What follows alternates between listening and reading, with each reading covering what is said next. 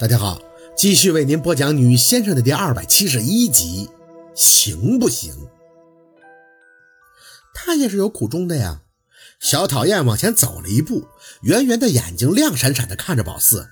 四宝，你会跟他在一起的，只是我不能再提醒你什么了。你求他这一世的时候就发过誓，多苦都愿意，多难也甘心的。我要是提醒你了，我就得被上面责罚，没办法出来了。对不起。宝四擦了一下眼泪，是我害的你。我在梦里的时候都看清楚了，是我把你害成这样的。本来你都要成事儿了，我还……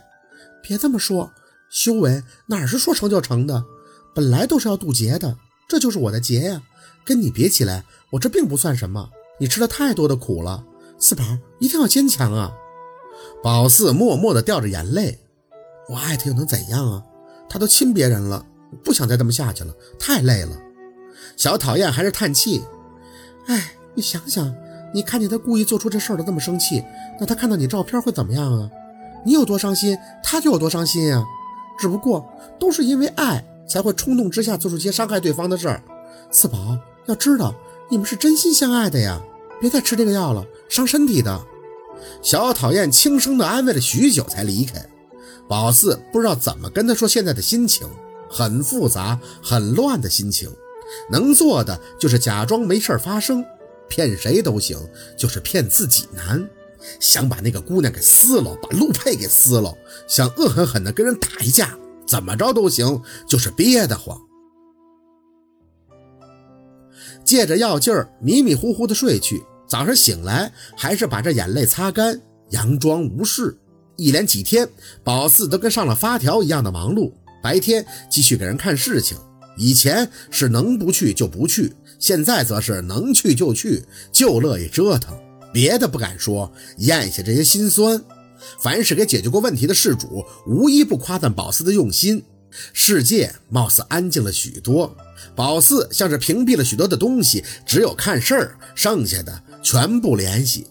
秦森没再发短信。杨助理也没来取陆佩的车，还有陆佩拉黑他号码以后，也没有说变着法的找他，这应该是最想要的，可仍旧病态一般的生气。坐地铁回去的时候，宝四暗暗的安慰自己，虽然心情差，但最起码钱包那是一天比一天鼓了。我去，最豪富二代夜夜换新欢，这谁呀？看身材应该挺帅的吧？知名连锁酒店，谁知道哪个酒店呀？海洋之星吗？旁边的两个小姑娘对话拉回了宝四的神经，眼神一瞟，看见他俩正用手机看着网页上的花边新闻。哟，一天换一个，够可以的。旁边的小姑娘轻笑，哼，人家有资本嘛，有钱。要是加上长得帅，现在不玩等什么时候啊？有的是排队的，正常。心里紧了几分，抿了抿唇，还是不动声色的拿出手机，上网后找到本地新闻，就看到了他们口中念叨的大标题。不需要仔细辨认就能看出照片里的人是陆佩。照片是晚上拍的，也不清晰，但对陆佩真是看一眼身形就认出来了。他手里捻着支烟，侧身站在温琪夜店的门口，正在和温琪聊天，身边呢还跟着个身材苗条的女孩。那女孩的脸也看不清，但头发很长，这是换人了。之前说话嗲嗲的那个女孩的头发明明是半长不短的。往下拉，还是陆佩的模模糊糊的照片。这次是坐在跑车里，副驾驶还是个姑娘，像是低头正在玩手机。不过这个头发又变成了波浪的了。再看，还是照片，温琪那夜店的包厢，陆佩的手臂搭在一个女孩的肩膀上。这次拍的更烂，很像是偷拍。不过这个女孩子还是发型不一样，长的、短的、烫的，基本上换了个遍。唯一不变的是，每张照片都会出镜的那支烟。该死的烟，他怎么不把自己抽死呢？新闻的噱头起得很足，没特意介绍陆佩是谁。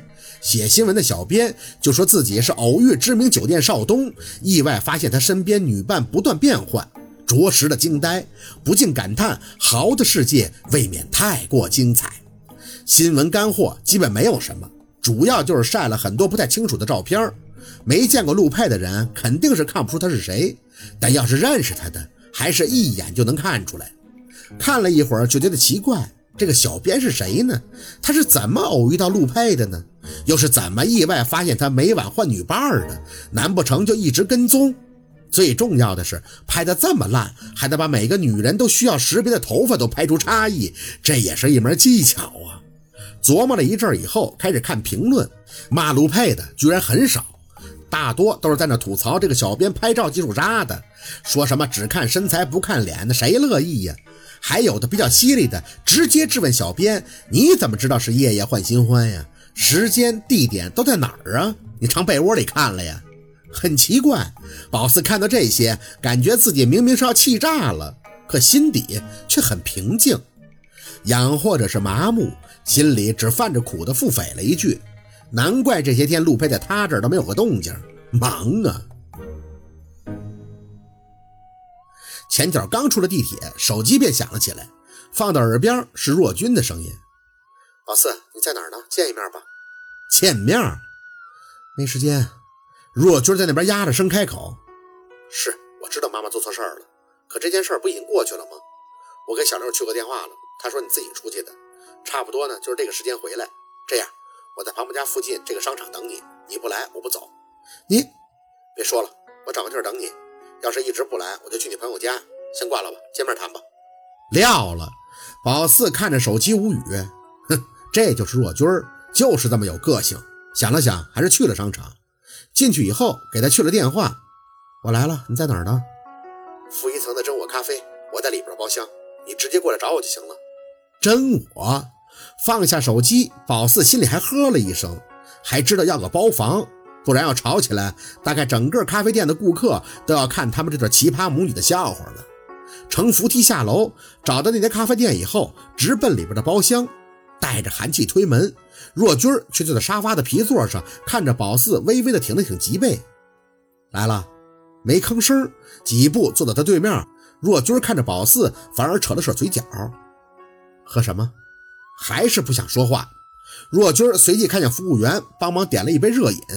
等人退出去以后，才气定神闲地张口：“我以为你不会来呢。”宝四眼神很自然的就落到了桌上装饰用的鲜花上。我来不是想见你，只是怕你去我朋友那儿，让我朋友在看笑话，知道我爸妈是有多极品。若君的气沉了几分，刚要回击，就看见服务员进来，示意他把热饮放到宝四面前：“喝点吧，天冷了，女人喝点热的好。”宝四摇头，看他轻笑。我还哪敢喝你跟我爸的东西啊？说不定晚上就要被当成尸体摆弄了。宝四，门一关，若君这按耐不住提高的声音：“难道我跟夏文东的苦心你还看不到吗？那个姓陆的什么人你还看不清楚吗？你们让我看得更清。”宝四咬着牙看着这个他叫妈的女人张口：“是，我是恨陆佩，恨他不信我，伤我，做出一些我难以接受的事儿，恶心我。但这一切都是怎么发生的？都是因为什么发生的？”还不是你们这对离婚十几年却忽然变得同仇敌忾的父母吗？没你们，我跟陆佩会走到今天这步吗？